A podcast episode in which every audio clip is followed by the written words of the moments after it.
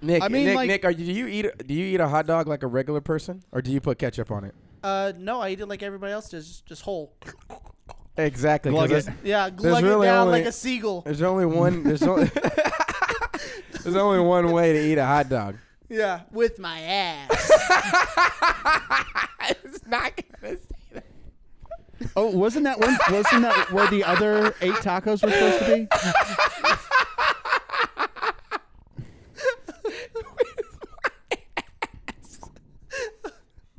Yeah. I'm sorry, I, I I can't stop laughing. No, like I said, uh, it's only one way to eat a hot dog, and that's raw dog. That's let's, what uh, you were going to say? You said with my ass. That is way worse than mine.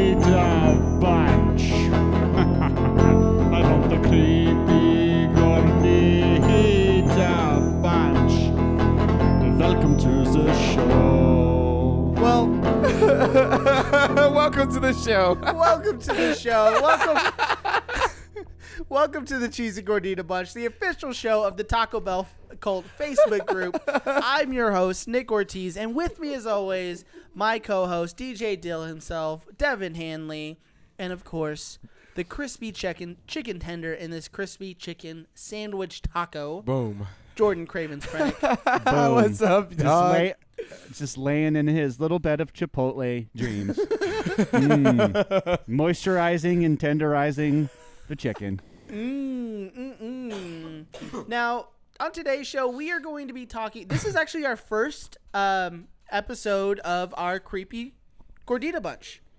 Ooh. Yeah. I'm, I'm really excited. Happy, uh, happy fall. Happy, you guys. Happy fall. Happy fall. I'm sorry. I have tears in my eyes. I can't stop laughing about you talking about this fucking hot about dog. The hot dog boofing? uh, happy fall. Yes, it's October. Yep. We are going to talk about some spooky, scary stuff. And uh, before we do that, I think we should we should talk about, because last week we did report that um, – Big Bell would be releasing the crispy um, chicken wings, and as of recent reports, that's been canceled. Horseshit.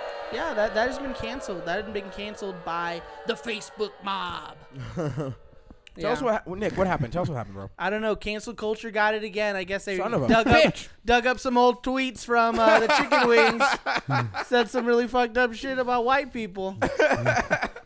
The chicken wings, uh, the chicken wings made some really, some really sleazy passes at yeah. some, uh, at some actresses. Yeah, yeah. So they, they canceled the chicken wings. Um, it's when, whenever we reported on this on our Facebook, some people had come out of the woodwork saying that they're really disappointed that that you know Big Bell would bend to those to the haters. Um, but other people are saying that they're they're doing this because they want to focus on the crispy chicken sandwiches. And they want to uh, run out of the supply because they want to focus on one item at a time. Ain't buying it. Mm-mm. Ain't buying it. No. And, I, I and yeah. Devin, I know you said earlier that this is so outside the, the wheelhouse of, of – yeah, actually, that's perfect. The wheelhouse of, of uh, Taco Bell. It's so beyond their their, their normal, uh, you know, I guess production, you know, or, or culture, whatever. But the point is, it doesn't – you don't you don't feel like it fits, and I get it, but – I don't know, man. I feel like if they can do nacho fries, they can fucking do anything. That's how I feel. I yeah. mean, I mean to make it. T- if that's like a, if that falls under the category for you, then you know, then all the only thing they did was like put you know some seasoning on it, you know, yeah. some Taco Bell seasoning. But I think that well, if they can season up those wings, we got another Taco Bell item on the menu here, a new a new Taco it, Bell specialty. It's really interesting that they would. That they would actually come out and say that they are just they've their intention is to literally just run each item menu into the ground as far as selling them out completely. Like they will not stop until every chicken nugget has been put between two little flatbreads with Chipotle and and and bought in packs of twenty-five. uh, by, by no, Bell Nation. I, I wait, don't so know. You're, wait, are you saying that it's sad that they're like I, letting the supplies run out? What do you? I don't. I don't. I don't I, I'm that. echoing Nick, and I'm saying and saying, nice try, Bell Nation. I, I think that these items, what what their whole philosophy is stating is that they can be lazy and that they can churn out things like this item that we just tried. But which I think is, is a, this is a great item. This is a really good item, though. No, did you like it, Devin? Overall, did, yeah, tell me. Genuinely. Listen, I'm never. That's never a good sign. I'm never not gonna like. Like I'm always gonna eat chicken, a little, a little taco, a little flatbread, whatever you want to call it. But would you glug glug these in Chipotle? I would not glug glug. No, not glug glug. They are not glug gluggable. Um, I, I do I agree thought, with him on that. I, I, I gotta say, I do agree with him on that. I just think that there Same. are so many things that Taco Bell has done that have made me go like, wow, that's like a really unique, awesome Taco this, Bell item. This isn't where, one of them. Where this didn't really feel like a Taco Bell item. I feel like you could have gotten this. At, I feel like I have gotten this at uh, at a number of different I don't, chicken I don't know what this. I don't know what this. This isn't a Taco Bell item stuff is coming from. Like that is. That is such a nebulous term because there are so many things that you wouldn't expect to be Taco Bell items that are Taco Bell items. That's facts. Like like the uh, cinnamon twists. I wouldn't expect that to be a Taco Bell item or the um, any of the potato items, you know, that come in bowls. Why why are they serving that at Taco Bell? Because they have I, I seasoning. Just, they they have tacos. They well, have guess taco what? Seasoning. They have seasoning on those wings. They have cheese. Uh, yeah, we're not we're not the wings. Who knows? Once again, the, the wings are are they're they're but out these, of the ether now. Nobody these... will ever be able to to sit down and analyze that flavor yet. Maybe but, in the future. But these are also these are literally coated in tortillas, like uh, um, uh, the the tortilla sh- uh, chip shells. You know, it's it's covered in it. It's marinated uh, overnight in jalapenos and like cream. You know what I mean? Like it has all the right seasonings. It's Literally, literally wrapped in a tortilla with Chipotle sauce on it. I just don't understand how it's not a Taco Bell item when it's is really it, made it up of so many things. Is it the tender it's, for you? Is it the it's tender? The, t- the tender part is a big part of it. I mean, it just if they the took entire, that same little the like, entire bread the thing. entire ensemble ensemble is is just not indicative of Taco Bell's style. I don't think that this item really sums up what we talk about on the show and who they are as a company. That's so crazy because I think it is the pinnacle. Yeah, I, I, you know yeah, I mean? I'm, with, I'm with because Nick, I, I'm I with think, Nick. I think this is this is thinking outside of the bun. This is while still this, maintaining identity. Exactly, you know what I mean. This yeah. is you know that Liv Moss mentality, like in, in in our hands, because that is something you wouldn't expect Taco Bell to do, but they've done it and they pulled it off so well. Innovative once again. Well, Bell Nation, I tell you what, chime in. Yeah, be in, a part of the conversation. Yeah, be a part of the conversation. Let us know. How do you feel? What do you think? Say something. Share a little more. Give does them this, a try. Does this fit? Yeah. If they have some still in, in, in at the at the one near you, get twenty-five. Whatever. It might it might take you it might take you a while to chew them and swallow them, but give it a try anyway. I um I love these, but uh, but Bell Nation, get involved. And uh, get involved in the comments. Yeah, get involved in follow us on our social media. Um, you know, look up Cheesy Gordita Bunch. We are on Twitter, Facebook. Uh, Instagram. Yeah. Uh, look at all our was it uh, all my links link yeah, in our bio. Let's and go. You, you'll find this everywhere. Let us know what you think. Be a part of the conversation. Uh, and I do want to actually just say, um, leave us a review. Leave us a review and you follow sons us of bitches. on leave Patreon. Us leave us a review and follow us on Patreon for more exclusive content. Um, I know Jordy and I got a show on there called Craven's Box where we talk Let's about go. some of the best Taco Bell. Um, Um, I guess news, you know, that we probably wouldn't cover on here. So yeah, um, check it out and um, yeah, it's yeah news and hot topics and um, unique things like individual stuff. There's um, maybe some special interviews and things like that. I mean, we're gonna have uh, some just bonus content on there and also exclusive stuff. Yep. Um, stuff that you can only get uh, as as a Patreon member. So um, and uh, we're gonna I, hopefully we can put together some some badass music soon. Yep, and uh, Woo, get get some tunes going um, a lot for for that uh, for that special. So, um, yeah, cool. Now, now I do want to acknowledge the source for today's episode. Um, and the source is Bad Henry. It's a Bad Henry documentary. It's on Discovery+. Originally, it was on um, Discovery I D.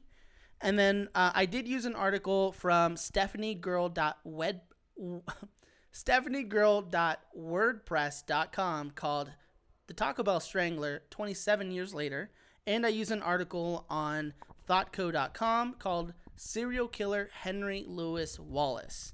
Um, yeah, so those would be the, the, the sources for today. And I do want to give a content warning just up front. Um, we are going to be talking about some heavy shit um, that's going to involve, you know...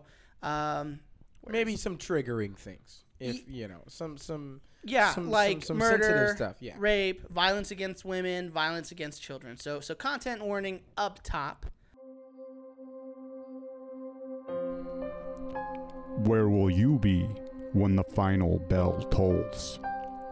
You've just finished your millionth chalupa. You are old, tired, depleted, and ready to lie down for that eternal siesta. Wouldn't you want to take one last opportunity to feel like a kid again? Introducing the Eternal Siesta Value Crunch Box Meal from Taco Bell, the final kids meal for millennials exiting the physical world. Are you a believer in the afterlife? Alright. Well, make sure to check it out in one of Taco Bell's patented adult-sized coffins, included in every order. No way! Taco Bell coffins are made specifically for the millennial generation, using only the finest Chinese plastics. Taco Bell coffins glow in the dark what? and come in five different colors. Collect all five. Remind your grieving family and friends that even at your wake or funeral, it's okay to think outside the bun.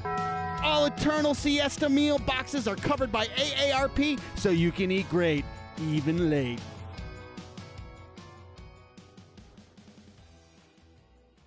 But let's just jump right on in. Bell Nation, we're going to be talking about Charlotte, North Carolina's most prolific and often believed to be the first African-American serial killer, Henry Louis Wallace, a k a the Taco Bell Strangler. He's the first. A K A wow. the Charlotte Strangler. Wow. I did not know that. Because, you know, that's usually. That's some white people game. That's some white people shit. That's yeah, some white yeah. people game. It is what it is, you know. I mean, I'm, and I'm, a lot of you, some of you may not know, fifty-five percent white. That's me. Like um, Barack. My homie. also also left-handed. That's my guy. Now, he's known as the Taco Bell Strangler because more than half of his victims were Taco Bell employees. And he was also the manager of a Taco Bell on North Sharon Amity in Charlotte.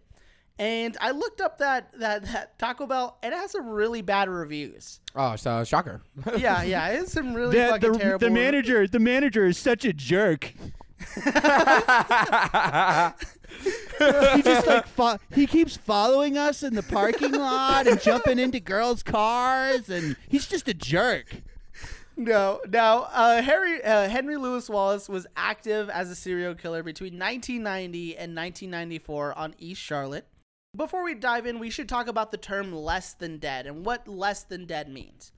Now, the term less than dead refers to people whose deaths go largely, largely uninvestigated because of their class, their race, or their sexuality. Statistically speaking, attacks on upper-class white, uh, white victims tend to be solved sooner or have more resources put into them to, you know, again, so those crimes can be solved. A good example is uh, lately, was it, was her name Gabby Petito? Uh, the woman who went yeah. missing in, in Wyoming? Yeah. Yeah, and her boyfriend mm-hmm. thing.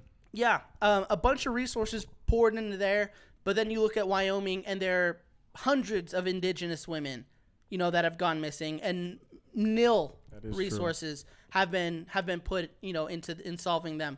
And we're not saying that, you know, they don't deserve um, that Gabby Petito doesn't deserve to be investigated and put resource. Yeah, to into the highest it. extent. We just think it. All of it should happen. You know what I mean? Like all totally. of the all of the indigenous women, all of the black women who have gone missing, they should all be treated equally. And that's kind of where, you know, that that um, systemic racism that's kind of ingrained in America just kind of really shows itself. Once again. Well, I mean, I think it's pretty amazing that, you know, we've been doing this show for over a year now, and only in the past couple of weeks have we been really like doing research and finding out about this guy. I feel like for the longest time, yeah. it kind of went like under the radar. Like, you know, you in the kind of modern era where there's so much true crime stuff, you know, there's just a da- there's like a twenty twenty or a Dateline made up about uh, so many different cases. It's really weird. And kind of to your point that you were just making, Nick, that this one really, really went below the radar, especially when you say that was the most prolific killer in Charlotte, North Carolina. I mean, that's a big city. Oh, yeah, yeah. I, um, it's like number fifteen, like on the largest cities in America. Yeah, Charlotte's like, decent size for sure. Yeah, and it's only growing. Now, Facts. Let's talk about um, the Taco Bell Strangler. Now, born in Barnwell, South Carolina on November fourth, nineteen sixty-five, Henry Louis Wallace was the son of a teacher and a textile worker named Lottie Mae Wallace. His father left him, uh, left his mother as soon as he found out she was pregnant, and um, absent of a father figure, Wallace was really only raised with his older sister, his mother, and his great-grandmother. Mm. Their home was pretty run down. It had no electricity, no uh, like plumbing, no running water, anything like that. And Lottie was known to be really harsh disciplinarian on uh, on Henry, really critiquing him on, on even like the smallest of mistakes. So now, that's that right there. Those are both huge signifiers of serial killers right off the bat, right? Like a uh, no father figure and like the really controlling, overbearing mother. Yeah. I feel like are very textbook. Uh, you know, it's so interesting when you talk about these sort of examples because a lot of the time or most of the time it really is just rooted so deeply in, in the childhood in those early years. So. Oh, for sure. For sure. And like they were so poor, even though she worked so much that he would whenever he would grow out of his clothes, they would literally have to get hand-me-downs from his sister. So he would be wearing his sister's clothes. Oh, toughie. Yeah, which is mm. also another another indicator, um, or in the, what's it, the, what do they call it, the serial killer soup that like really nurtures that type of that type of violence. Now, when Lottie was super tired from working at the textile mill uh, and she wanted to discipline her kids, she would have Henry and his sister go pick out their switches and have them whip each other. That's my Damn. childhood. Yeah, I don't know. I was going to say, that's, that's like I've my through, childhood. I've been through that, yeah. yeah. Diggy like, yeah. Go get a switch. That's that was normal, yeah, for sure. Yeah, I mean, one, dude, one was time that my cousin... To be like, was that supposed to be like the kind part of that gesture? Like, you're going to get you're gonna get switched, but pick it out. You get to choose. no, you guys... No, it's really like do, you like a, the, do you like the little red one or the blue one? Go get like, it for your brother. It's a little bit of a mind game. It's a little bit of a mind game for sure. But uh, I remember one time my cousin, uh, man, I, I I miss my cousin, but he was like nine and he had done some dumb shit at school, got in trouble, and he, and his mom like went and got a switch and was like. And you were like, no, no, let me get you a better one. no. And like he didn't know that she had it. And then she, uh, She, like, told him to get in the shower, like, go go take a bath, oh. and just whooped his fucking ass. Oh. He was naked. She just whooped his oh, ass. God. That was a, that's a tough one. That is a tough yeah. one. Oh, but man. That's, if you grew up, you know, uh, in, in a uh, black or brown family, that's everyday life. Like, I remember, like, my grandpa yeah. being like, all right, here it is. And then he'd be like, turn around. And I just remember getting, like, hit with a switch. Yeah. But despite uh, Henry's volatile home life, Henry was pretty popular in high school. He was even elected to the student council and became a cheer- cheerleader after his mother wouldn't let him join the football team. Once Henry graduated high school, he became a D J, and that was pretty short-lived because he was eventually fired for stealing a bunch of C Ds. Mm. Yeah, yeah. Oh, and man. Then from there, uh, in nineteen eighty-five, he got married, joined the Navy, and became a crack addict. Ah, the Navy. Hey, hey. hey, you know, right into the groove of the eighties, you know? It's all good, whatever. Where sure. where can you get crack on a battleship? I guess I guess people just bring it on. They're like, they're cooking it out. Fucking I mean, uh, that that's just like such a weird thing to hear. Just like, it's just like something you don't hear very often. Like, yeah, like... Oh, yeah, my my nephew's in Afghanistan. Yep. Got hooked on mushrooms. like, I don't know. Just like, man, get, getting getting hooked on crack in the Navy. Tough. Tough. Yeah. After, and especially after getting busted for stealing C Ds. In twenty twenty-one, like, I mean, just like looking back, if you were sitting in jail somewhere because you stole C Ds in twenty twenty-one, just like, yeah, yikes. No, if you get busted for stealing C Ds in twenty twenty-one, you deserve to be in jail. Okay? Now, while stationed in Washington, Henry was obviously kind of a bad apple. You know, he started burglarizing homes and businesses in the Seattle metro area to really fund his crack cocaine addiction. And in nineteen eighty-eight, Wallace was arrested for breaking into a hardware store. And that following, Jude pled guilty to second-degree burglary, sentenced to two years probation, got out of the Navy, and according to his P O, pretty much blew off every single mandatory meeting. Wow. So this man was a true winner. Yeah, sounds like sounds like a chaotic a chaotic couple of years for sounds sure. Sounds like a crack addict. Did it say what he was stealing from the hardware store? Um, I don't know. I, I mean, copper probably. I don't know. I don't. Uh, what are crack addict crimes? Some some nails. Probably a radio. Maybe, I don't, yeah, still a radio. Stealing radios, catalytic uh. converters. um, you know, no offense to all those crack addicts I listen, but we know your crimes.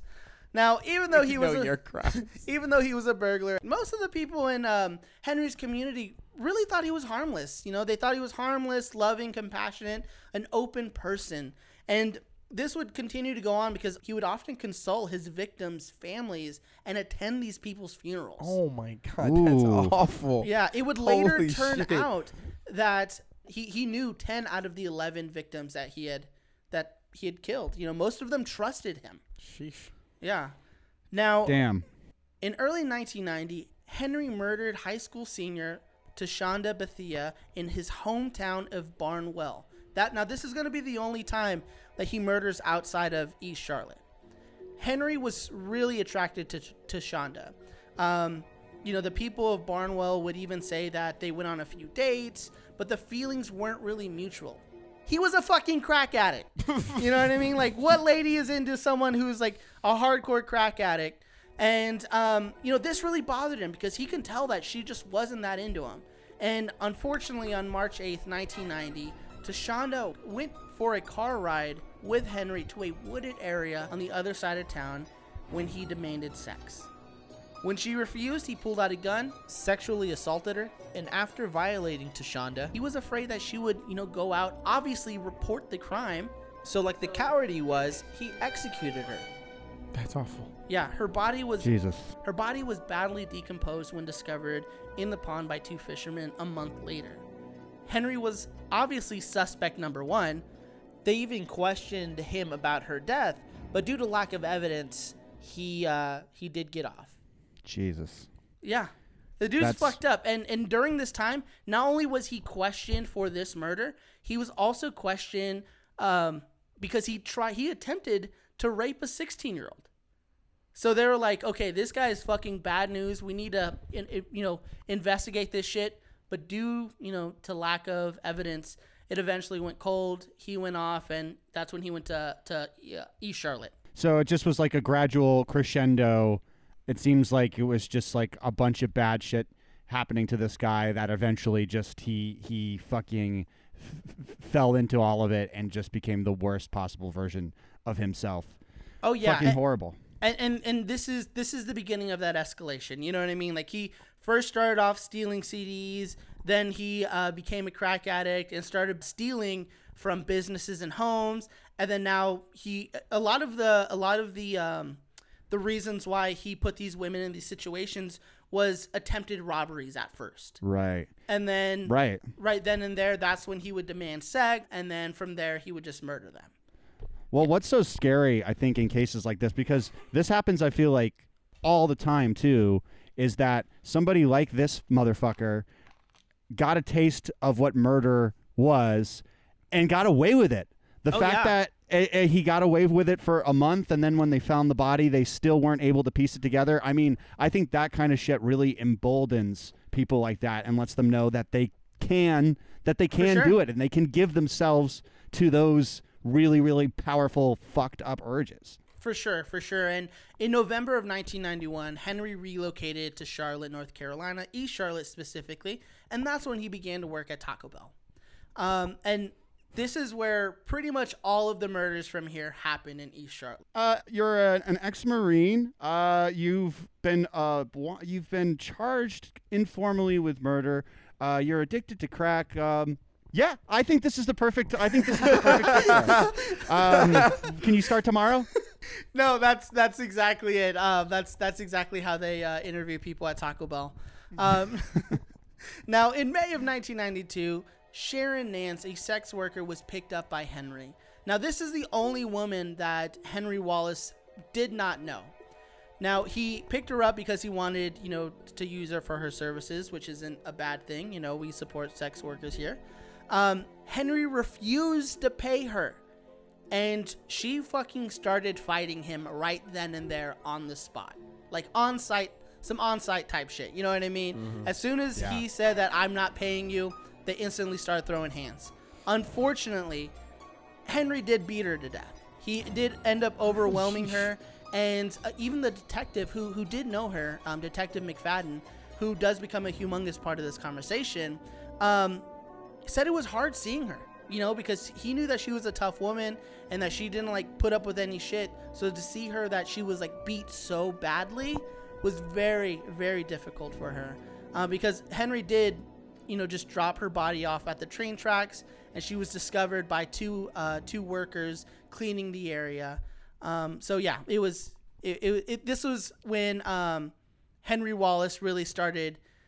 I don't want to say getting in his groove because I feel like that's the, the wrong thing to say. Yeah, that sounds weird, but I but know I know what you mean. Getting into his groove. He was you know? like picking up momentum. Oh yeah, oh yeah. Now, one thing I will say is with these families, they wasted zero point zero time reporting these women missing.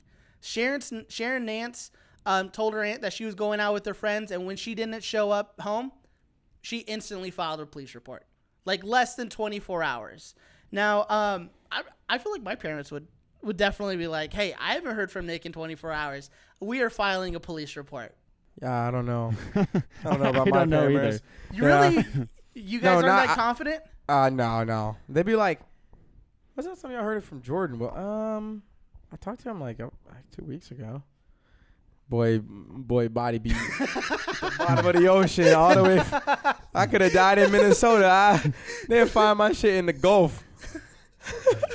Devin, you coming, don't think you don't think your parents would report you?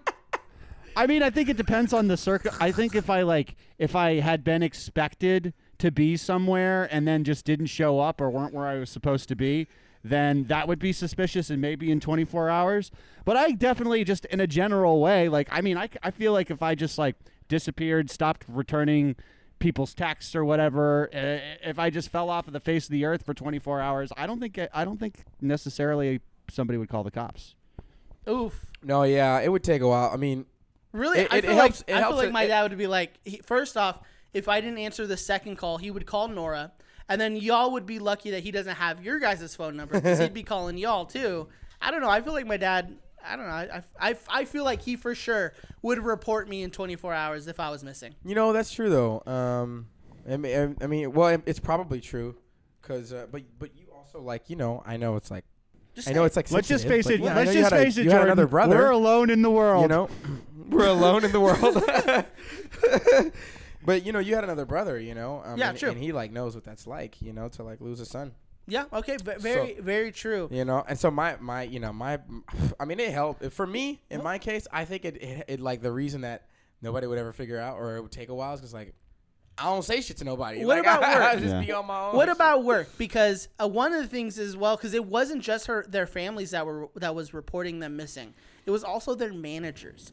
They would they mm. would miss a shift for work, and their manager was uh, their managers would instantly call up one of their family members and say, "Hey, this person didn't show up." What do, what do you guys think?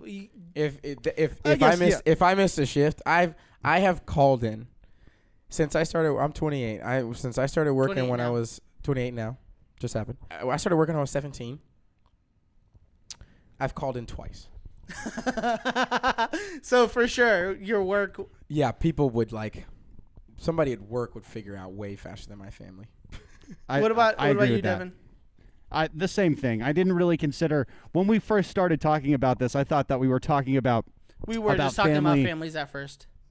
so if that was the case, then yeah, definitely work would probably be the first to notice that I am not where I am supposed to be. I would okay. be I would be I would be counting on work to to, to save my ass if this were to go down. Oh, okay, whoa, cool. Whoa, you're fucked. No, I'm just kidding. Now, in some of these cases, again, they were reported by the managers, and so many women started disappearing in Charlotte that they had to start a task force specifically to investigate the disappearances. The, the beginning nineties, the early nineties, was a really, really rough time for people in Charlotte. And not even a month later, after uh, Sharon Nance had been killed in June of nineteen ninety-two, he would find his next victim in Caroline Love. Caroline was walking home from her job at Bojangles when her cousin saw her and gave her a ride home. Now, he says that he watched her go into her apartment, like physically watched her, like, cool, she's safe. Little did he know, Henry was waiting in her apartment. Uh-uh. Yep. Ooh. That is uh, fucked up and terrifying. Yes. And how did she, he get in? Uh, honestly, I have no idea. They, they mean, really didn't go into detail about that. He's a burglar. Like, uh, okay. All right. Fair enough. Fair enough. Um, if you can break into a hardware store, you can break into somebody's home. And and that is a cheesy gordita bunch promise. Now, when she came in, he instantly attacked her.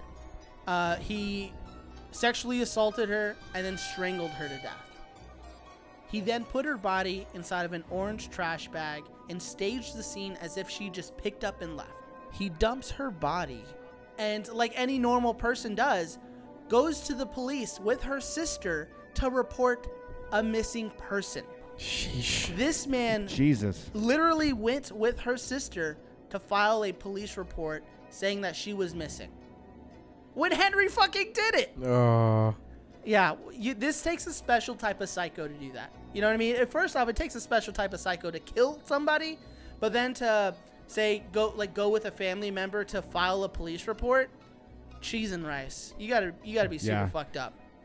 You gotta have a huge ego too. Like just the fact, like I feel like that's the big thing for a lot of these killers is just like the thrill of like knowing that they're just on the verge of getting caught. You know, like so many of those signifiers with this guy of just like somebody who's like almost doing it for like oh, yeah. for fun, just for fun. Oh yeah, this dude's a complete fucking psycho. They were able to trace him back. They were able to trace the the girl that he put in the bag back to him. You know how how though? How? Because there was uh, two fire sauce packets in there too. Who's doing editing this week?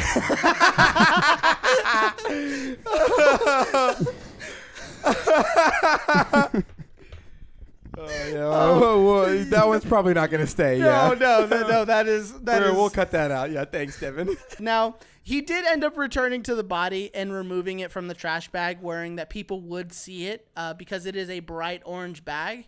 But he did just like basically throw her body in a shallow ravine, and that case also went cold. So, if you're counting at home, it's three murders, three cold cases.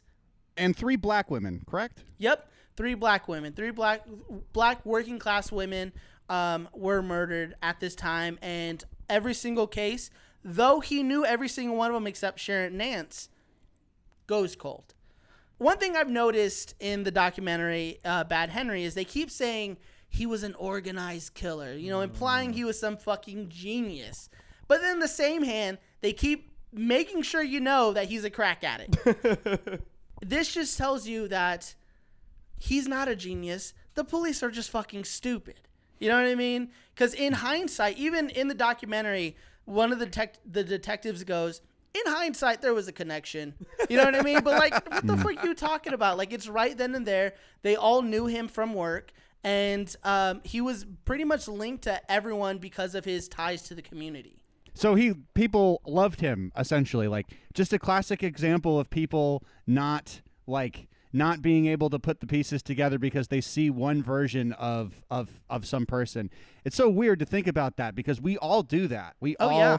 see somebody or interact with somebody in, in a kind of superficial way. So we see this like one dimension. Uh, but then, you know, yeah. it's crazy that that's the case. Also, like I feel like crack if you if you're if you're smoking crack. You're probably pretty organized. I mean, it's like... How do you fit keeping, Yeah, like keeping shit together, you know, like very orderly. That's that. Those two, I, I don't feel are necessarily. Have you ever met a crack exclusive. addict? Personally, yes, I have not. I okay. have not. Oh, okay, okay, okay, yeah, that okay. makes more sense. That, okay, that makes, all right, that makes a lot of sense. Yeah, yeah, okay, all right, ladies yeah. and gentlemen. Uh, so disregard were, everything you've heard about that. But if I were, I think I'd be organized. Like all the bugs in my skin. Now, now, nineteen, now, um, February nineteenth, nineteen ninety-three.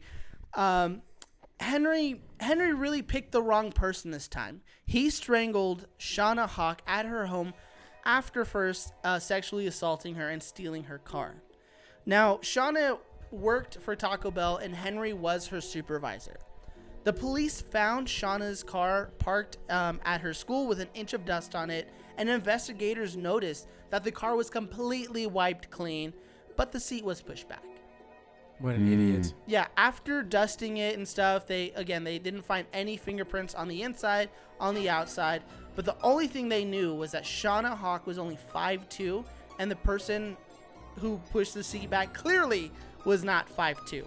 So investigators knew they were looking for, like, somewhat of a large dude. Now, Henry would later attend Shawna's funeral, even Grimy. consoling her mom, Dee Sumter. Grimy. But Dee is probably the baddest fucking person in in the documentary uh, that they'll talk about, because she started a support group called uh, MAMO, or Mothers of Murdered Offspring, and they really fucking put a fire under the Charlotte police's ass. They were like, hey, there are way too many women missing. There are way, way too many women being strangled. We need y'all to fucking, like, put some actual resources into this and go out there and investigate. Because at the time, even though nineteen ninety-nine, excuse me, nineteen ninety-three and nineteen ninety-four were some of the worst years in Charlotte, there were only nine investigators wow. in Charlotte. Damn. So, so was this guy ever a, like, so he was a suspect, though, at that point, correct? Nope. Like, He had been inve- he hadn't been nope. investigated at all for any of these. Not at all. He wasn't even wow. on people's radars, because the police asked the families who they thought they would let inside of the house, because one of the things that really tied them all together, besides the strangula- strangulations, is all of them had, like, no sign of forced entry. You know, mm. so clearly they were let in because they were trusted. But every single person that the families had, like, said, none of them connected uh, to other people, or, like, the leads go dry, basically. So Henry wasn't on anybody's radar at this point in time, even though more than half of these women worked at Taco Bell. Now, in nineteen ninety-three, he would again talk his way into a house of a former coworker and ex-girlfriend, Audrey Spain. He was so trusted that he even D J'd at Grimy. her birthday party. Now, he did attack her. He strangled her by placing a bra and a towel around her neck, and she was found two days later under the covers of her bed. The police did note, finally, that there is a pattern going on here. There's uh, the two ligatures, you know, whether that is a towel or a bra or a t-shirt or a, um, a blanket, and they noticed that none of the um, none of the women's houses were, like, broken into, you know. Um, And again, at this time, it was only four murders, four suspects, and all of them were cleared, and none of them were Henry Wa- Henry Wallace. So again, this guy is completely going off scot-free. He, his defense uh, is that he's crazy. You know, he says, even says, like, during his trial, that none of these women deserve that. Clearly, none of these women deserved it.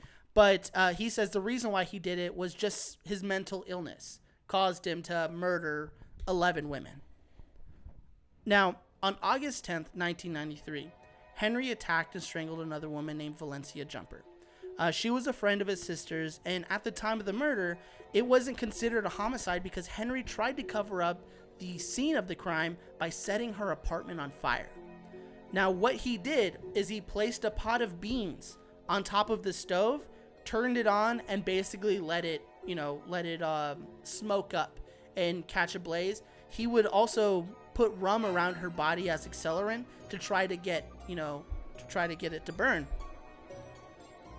they performed an autopsy after he had admitted to this murder and found that she had no smoke inhalation in her lungs and that she had ligature marks around her neck. So they didn't even investigate at that time. They just said like, oh, she died from, you know, smoke inhalation. You know, that's it. You know, this, this is not murder or anything. Case closed. I, exactly. Case closed. And the fucked up part is, once again, Henry would attend her funeral. Sick. Yeah, he's a sick fuck. And, dude, nineteen ninety-three, nineteen ninety-four, easily the worst years. Anytime I read any article uh, about, like, this particular time in Charlotte, it was a fucking god-awful time to be there. It was, like, the seventeen hundreds for, like, you know what I mean, for, like, natives. It was, like, completely, completely fucking horrible there. And in September of nineteen ninety-three, he would find his seventh victim. Uh, she was Michelle Stinson. She was a really hardworking single mother.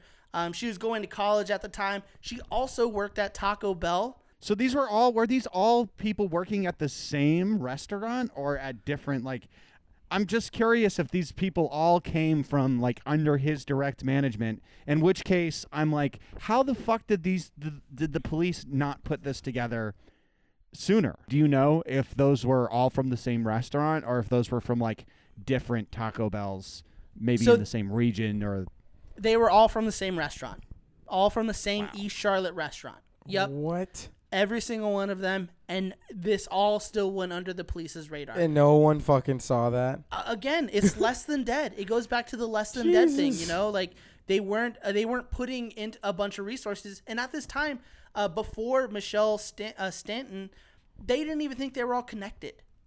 They didn't. They didn't think that they had a serial killer. They didn't think they had a serial killer until the eleventh. Uh, t- excuse me, until the tenth victim. At I can that just point see in time, all the- they were like, "Oh, I guess we got a serial killer." I'm just thinking like all of these like stupid detectives. They're like at Taco Bell, like, where? Why is there nobody working here? That's strange. There's like, no, why is, why why is it way? taking so long? To, why is the uh, why is the manager just smiling at me and uh, and yeah. giving me free food here? I don't get it. Where is everybody? No. What the fuck? Like many victims before, uh, he would also manipulate uh, this person, Michelle, and he brutally attacked her. This time, strangling her with a belt and then stabbing her thirty-eight times in front of her oldest son. Oh yeah. my God. And so wait, how did this, what happened with the son? Uh, nothing, nothing. They were too young. Um, she had two sons in the house and they were too young to give the police any other, um, identification besides this guy hurt my mom. Damn. Yeah. Yeah. They were like three, three and five. Terrible. Holy shit. Yeah. Now, and seeing how active he is, I bet y'all are wondering again, how could this go on without any connections? But the police still only saw these as an individual murder, you know, individual homicides, not really trying to connect um, all of these, even though Michelle Stinson only lived three miles from Caroline Love and Caroline Love lived less than half a mile from Audrey Spain's apartment. Now, I'm sorry. I- I feel like this is just like some fucking, I, I am not a detective, but from everything that I hear, it doesn't take like, it doesn't take a Columbo to figure this one out. Like, come on. Like there's just so much, there's just so much evidence. I just feel like nine detectives on the case. Like, come on. But you know see, what I mean? W- well, we're only talking about one situation, but again, this was two really deadly years in, in Charlotte. So this isn't, this probably isn't the only murder that they're investigating, uh, it could, because in the in the documentary Bad Henry, they show a clip of uh, of like a woman talking, like a, a news reporter saying like these detectives barely have time to go home and like get rest. You know, they're always getting the call, and and that's something that we'll see in this because Henry in nineteen ninety-four starts his spree at the beginning of the year. It actually begins in February and it'll end in March of nineteen ninety-four. Now, on February twentieth, Vanessa Mack, a twenty-five-year-old single mother, another single mother, uh, Taco Bell employee, was found by a friend of the family, Barbara Rippey. Uh, Barbara was one of Vanessa's babysitters, and like clockwork, Barbara would arrive at her house at six a.m. to pick up the baby because she, again, knew that she would be working long hours there at Taco Bell. Approaching the house, she noticed the front door was open, and upon entering, she saw that the only thing in the house that was on was the stove light. You know, you guys know what I'm talking about when you walk into a house and it's just completely dead and the only thing on is the stove and it just like eerily quiet. And it's like real yellow and it's just like, yeah, yeah, I know what you mean. Yeah, so she goes in and she's like, like very confused, calling out for Vanessa. And when she enters the living room, she sees Vanessa's baby sitting on the couch. She has a big old baby grin on her face. You know, she's super happy to see this woman. And in the documentary, it's funny because Barbara says, I remember saying, what the hell are you doing on that couch? Where's your mother? And that's just like such an old like woman thing to say. You know what I mean? It's just so sweet. And yeah. You can tell they were like really connected. Well, obviously calling out for Vanessa's name and still not getting a response. She's like very curious. She's like, why is this baby sitting on this couch? What's going on? I know Vanessa's going to be late. Barbara enters Vanessa's bedroom and finds Vanessa with two towels wrapped around her neck. First responders responded immediately. They were on the scene in minutes, and detectives recount that this is the worst attack yet, saying that the face, Vanessa's face, was super bright red from the ligatures being on so tight around her neck. And um, one thing that one thing that detectives did note is that um, this was caused because he would tighten it really tight, loosen it, and then tighten it again. Do it over and over for hours on end. And detectives knew that this fucking dude is like really ramping up um, and is really, really fucking dangerous. An autopsy did find that she, though she wasn't uh, sexually assaulted, um, he did get the sexual gratification from strangling Vanessa. Now at this point, the police started putting shit together. And this is was another working class black woman strangled with no sign of forced entry. Now this time, her purse was clearly rummaged through, and they find that an A T M card was missing. Once they saw that that bank card was missing, they um, tracked down the, the company. They went to the A T M, and they find that they have a picture of a dude. Now, the picture isn't clear, but they can see that the killer was a black man with a really gold cross earring. But detectives knew that he would strike again, and they wanted to find him before um, he could. But unfortunately, three more women would have to die before that would happen. On March eighth, Betty Jean Bokum and Brandy Henderson were murdered and robbed only hours apart, with Henry stealing Betty's car. Now, a few days after that, he would murder Deborah Slaughter, and like all the other victims, uh, he would, you know, strangle them. Well, March eighth, nineteen ninety-four, Brandy Henderson is on the phone with her cousin when, when she heard a knock on her door. It was Henry. He asked Brandy if he could use her phone to call her boyfriend, um, who was at work. However, she mentions that Bernice Woods, her boyfriend, is currently working. Well, Henry knew that. Boom. Henry fucking knew that. Henry knew that she was working, uh, and she knew that she would be home alone. He just wanted to get inside the house. As soon as he got inside the house to use the phone and she hung up her call after talking to her, her cousin, he attacked her. He assaulted her while he while she was holding her baby. He then strangled her, tried to strangle her son, but her son would end up surviving the attack. He rummaged through the entire apartment like a crackhead does. And then uh, the police pinned... Looking for those C Ds. Now, the, the police uh, pinned this as his decline because he stopped being that methodical killer. You know what I mean? He started becoming more reckless. But if you ask me, killing people is pretty reckless. Uh, he would completely trash the scene because before, you know, it would seem like nothing happened. You know, like you would just find these women. Everything else would be wiped clean. You wouldn't find a hair or a fingerprint everywhere. Now he is just completely destroying these women's apartments, looking for anything that is of value so he can pawn it and, you know, again, fund his crack addiction.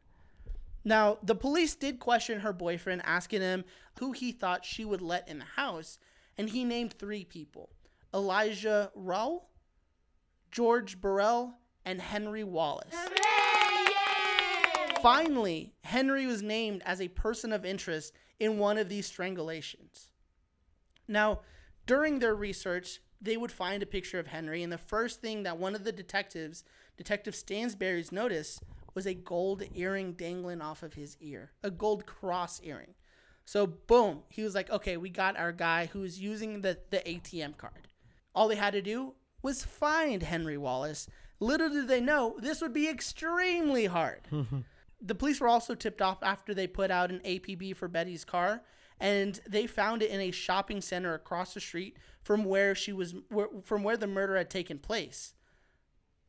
The police assumed automatically that the, that the car had been wiped clean.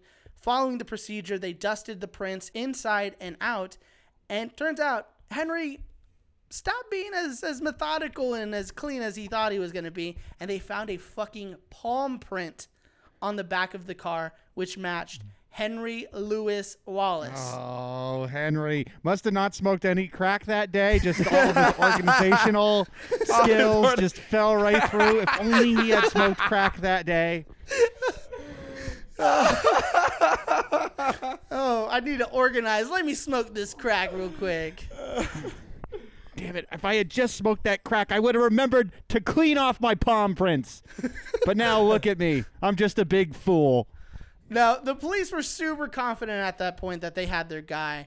And um, now they finally said, we have a fucking serial killer on our hands. So the police scrambled to find Henry.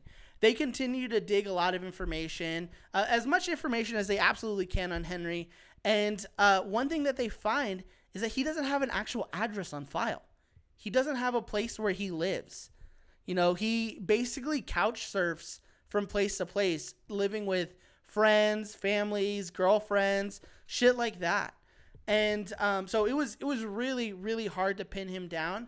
Well, when they convene um, to like really discuss how they're going to like track down Henry Louis Wallace, thirty minutes into the into the meeting, they get a call that another woman had been murdered. This time, uh, it was Deborah Slaughter. Um, somehow he managed, even though the police had like beefed up the um, policing around the apartment complex where those other two murders has happened, he was still able to sneak in and kill another person in that apartment complex. He killed three people in the same apartment complex. In the complex. Same fucking apartment complex. Yes. God. Yeah, I tell you what. Mighty you fine police a, work there, you need, a, guys. You need a job at the Charlotte Police Department. Don't worry. You'll get one. I'll hire anybody. Clearly not hiring any crackheads. There, yeah. Uh, these people are unorganized. Yeah, so, un- so, un- so unorganized. Un- unmethodical. Now, Deborah Slaughter was a coworker of his girlfriend, uh, and she was also found with a towel wrapped around her neck. This time, she had thirty-eight stab wounds to her stomach and to her chest. This was on March twelfth. And on March thirteenth, nineteen ninety-four, Henry Louis Wallace was discovered by detectives a half a mile away from Deborah Slaughter's apartment, hiding in a fucking bathroom.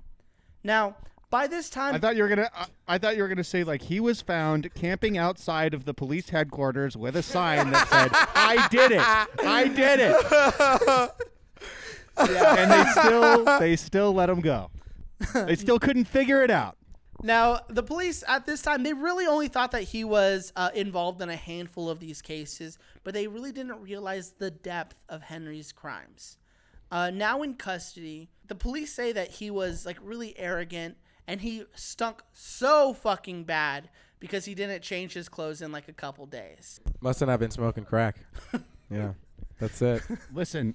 Listen, uh, detective, I'm a Taco Bell manager, so um, I know my rights. All right? Now, the police interrogated Henry, and uh, when they asked him about the women, almost immediately he admitted to knowing all of the victims. Like one by one, they were asking him how he knew them. Boom, just started nailing them off. And uh, the thing is, the name of the last victim, Deborah Slaughter, had yet to be released by investigators to the public. So when they were like, did you know Deborah Slaughter? Henry was like, I used to know her. And they were like, oh, we fucking got you, you idiot. You stupid. Used to know her. We didn't even let anybody know that she was dead. So uh, Henry was cornered. He refused to talk from there until the missing persons detective, Detective Rice, came in the room. Looking up at Detective Rice, Henry said, Tony, I fucked up. The detective asked, are you, are you a Christian? And he said, I, I would like to think I'm a Christian. So they began to pray. And essentially the prayer was, let's leave God out of this room. You know, let's, when we talk about this, God's grace has left you. You know, all the shit that you've done is so fucking horrible, you know, that, that we're going to leave him out of this room, and we're just going to talk about the nitty gritty. Well, Henry was too much of a coward to speak the names of his victims, so instead he wrote down ten names. And the police were like, holy fuck, you killed ten women? And he was like, actually, I killed eleven. Then he started, then he started listening, playing that song and singing that, uh, now you're just somebody that I used to know. You start singing that. Oh, stop, Devin. Oh, now Henry Wallace, uh, he would he would show he would lead law enforcement to where he had uh, put the remains of Caroline Love, so that uh, mystery instantly became solved, even though her remains were skeletal by the time they found him. And then he would later uh, admit to killing um, high school senior Tashonda Bethea. Uh, but Wallace was only tried for nine murders uh, in nineteen ninety-six, convicted and sentenced to death on January twenty-ninth, nineteen ninety-seven, and he is currently sitting on death row at Central Prison. Wow. Fucking scumbag. The dude was a major Jesus. scumbag. Sheesh. What a fucking lo- what a fucking loser. Like, I just feel that, like, man, if you're gonna do, if you're gonna kill ten people and not even get like a fucking Dateline or twenty twenty, or like, you're gonna just this this guy has still remained in the most obscure kind of recesses of serial killer. Then, so why do you think that utter... is? Why, why do you think that is? Because, Devin, I know you listen to true crime podcasts. I listen to true crime podcasts. This is the first time we're hearing about the Taco Bell Strangler. Why? Why do you think that is? Because I, I have a theory. Well, I think it's a lot of what you had to say, um, what, what you were saying earlier. I think that most of these victims were black, and most of, like, the priority of the police department was probably not centered right away on that, which makes it so much worse for these detectives to sit down with this guy and learn that they had ten murders to catch up on with. Yeah. I mean, that, that shit, I think, is just like being is sort of just like must be the worst possible feeling you could have as a detective. Knowing that you fucked up your job so badly that you allowed one person to end ten lives. I, and, you know, I think that it goes back to um, the way that this is going to sound like this is going to sound like weird and fucked up a little, but like the way that white women fetishize uh, true crime. You know what I mean? Like, you have people who think that Ted Bundy's sexy, or people who think that Jeffrey Dahmer is sexy, and all these fucking weird serial killers. But then you have a black guy who's a serial killer that you never hear about because he's not sexy. You know what I mean? Like, I, and I, I do think that is because he, he he's black. You know, I think the reason why we don't hear about Henry Louis Wallace or have a bunch of books and documentaries about Henry Henry Louis Wallace is because he's black, and because his victims were all black too. You know, so I, I we definitely hit it on the same on that same there, and I, I really think that that these women. These women's stories need to be put out. You know, if you can, watch that Bad Henry documentary. They talk a lot about the victims and the vi- victim advocacy um, that Dee Sumter had done. You know, check out her website. They they do some really great stuff. Even to this day, they're still operating and um, um, putting out victim stories, you know, so you can learn about them. And, and as opposed to seeing, you know, the, the serial killer's face, which was a great call, Jordan, not putting him as our cover art, because we don't want to see his face, you know, mm. not only because of the really bad connotations that, that that has, but because it's more about the victims and about what they had gone through, and, and really lifting up their story as opposed to talking about some fucking dirtbag who was a crack addict. Yeah. Well, let's talk some let's talk some Bell Nation deep state conspiracy here, because I think it's an insane that this uh, – that this is not something that's more regularly talked about. Do you think there is a conscious effort on Taco Bell's part to kind of downplay this, to kind of redirect people away from the moniker of the Taco Bell Strangler? Oh, yeah. They also call him the, the Charlotte Strangler. It just didn't stick as good as the Taco Bell Strangler. And I, I think that probably Big Bell had a had a um, a hand in rebrand, trying to rebrand him from the Taco Bell Strangler. But, I mean, like... I don't know, like he, the Unabomber is called the Unabomber because of his places, universities and airports. You know what I mean? Like, he's called the Taco Bell Strangler because unfortunately, he killed a shit ton of Taco Bell employees, and he also worked at Taco Bell. You know, you kind of gotta, kind of gotta own it at this point. You know. So yeah, so do you we, think do you think they're doing that? Fuck no, fuck no, no. And I mean, I think it goes back to our, our point on the um, Craven's Box episode about the paralyzed, the woman who may have gone paralyzed from eating Taco Bell. They're just they don't want any type of bad pu- publicity. You know what I mean? Yeah, they, yeah. They they want to put themselves far away from it, and if that means stamping down the stories of a couple black women, I think Taco Bell's willing to do it. So, um, we actually allegedly we it's so crazy because we we we actually give a little bit more insight, um, to uh, I guess this person a little bit. For sure, can, for sure. Can you can you share, Nick, some of the stories that we got earlier oh. this week? Oh yes, okay. So, so this is so it's it's so serendipitous, and I hate to maybe even use that word, but I just like the way. What are I the love chances? That you use that word. so so we have a uh, a coworker. Uh, her name is Sam, and she is in Charlotte. Yeah. And um uh when I saw her, I was like, hey, we're doing uh an episode about the the. Um, Taco Bell Strangler, and she was like, holy shit, my family knows the Taco Bell Strangler. And I'm like, wha- That's I'm like what? That your family knows the Taco Bell Strangler? She's like, yeah, he babysat my brother and helped helped install a washer and dryer in my grandparents' house, electrocuted himself, and fucking shot himself across the room. I was like, oh, damn. So you could have stopped the killings right then and there? You're the, that, that makes him sound like a burglar from Home Alone. Yeah, yeah, that sounds like some... Or, or, yeah, I mean, my gosh, that is that is insane.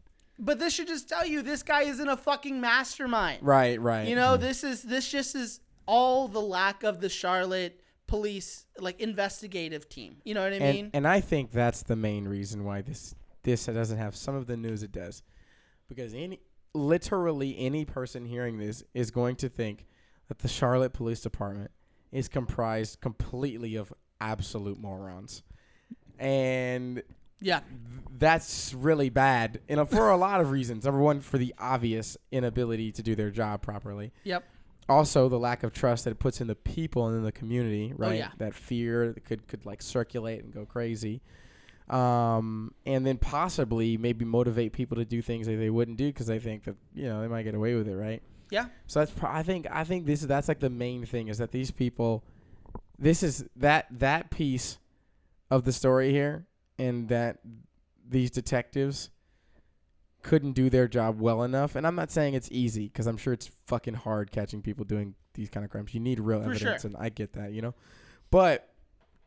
I mean, man, um, some of this shit is pretty obvious, and it, and hindsight's twenty twenty. I, I get that hindsight's twenty twenty, but it's it making them look bad doesn't, unless we can completely like start over and get a whole new staff. It doesn't do. I mean, with too nine much people, good, that yeah. that doesn't seem like it'd be that hard. I, Maybe I, not. I agree with I agree with you wholeheartedly. Like, if you can figure out a way to bust somebody and arrest somebody for stealing C Ds. But can't figure out a way to book that same person for ten murders. Something's got to give. For yeah. sure. No, absolutely. And uh, again, I think that just goes back to the, the larger conversation of systemic racism isn't good for anybody. You know, it's not good for, for the working class. It's not good for the police because it makes them look like fucking idiots. You know, um, so... Put some more time, put some more effort in, into those people, um, in, into those missing women, and show up for work because your manager will report you if you're missing. And that's that's the real that's the real story here. Thanks. Show up to work. So that, that actually makes me that actually makes me curious. When he was a manager, if somebody that he murdered didn't show up for work the next day. Was he the one to report them I, missing? I, I, I don't know, Damn, but, but I'm would not, he or should he? Depending on, I like bet his, he would have because he's a fucking idiot, and, and he, he was, literally he twi- went with he was that sick woman. And twisted. Yeah, exactly. He literally went with that woman to report one of his own victims. So I, it would not surprise me that this dummy would fucking call up a family member and say, "Hey, where'd Shawna Hawk go?" You know what I mean? Like, I don't know. That seems like some sick bullshit he would do. Pro- yeah. Probably also asked for money for crack. gotta gotta have my crack. Um, well, wrapping up here, I think um, I would like to do a Craven's Box with Sam so that we can do an interview and have her share some more. That way, uh, and if you're on the Patreon, you'll be able to get access to that. But, uh, Nick, can you bring us home? Yeah, well, hey, thank you for listening to, today, to today's show. Uh, this month, again, this is our annual Creepy Gordita Bunch series. And um, I do want to say we did receive an email from friend of the show, T W. Warren, that stinky old wizard, T W. Warren, um, saying that he has some unreleased manuscripts from Glenn Bell's biopic that he wants to share with us. So, Uh, I'm really excited to dig into that next episode, so please stay tuned. If you love what we do, follow us on Facebook, Instagram, uh, Patreon, Twitter, and, of course, you know, like Jordy always says, leave us a review. There it is. So I'm signing off. Follow your boy at your boy one twelve, Y A B O I one one two. Holla at me. And, oh, and don't forget Deaky, of course, D K E Y by D K E Y. That's the guy. Believe that. That's a bar. And you'll hear many more of those if you tune into him. Um, so, uh, yeah, thanks for listening, Devin. Yeah, thanks for sticking it through this uh, this kind of a different episode, I think. It's really nice to take a break from the comedy and, you know, really talk about something something important today. So thanks for taking that journey with us. This is uh, D J Dill Dill, Devin P. Hanley signing off. Follow me on Instagram, Devin P. Hanley. Like my photos, like my, like my, my, uh, like... Just like everything that I, I do. Like me, like me, like Devin. Like me. Follow yep. me. Well, hey, Bell Nation, follow me. Stay Baja Blessed. Holla. I want a creepy, gonna be hate a bunch.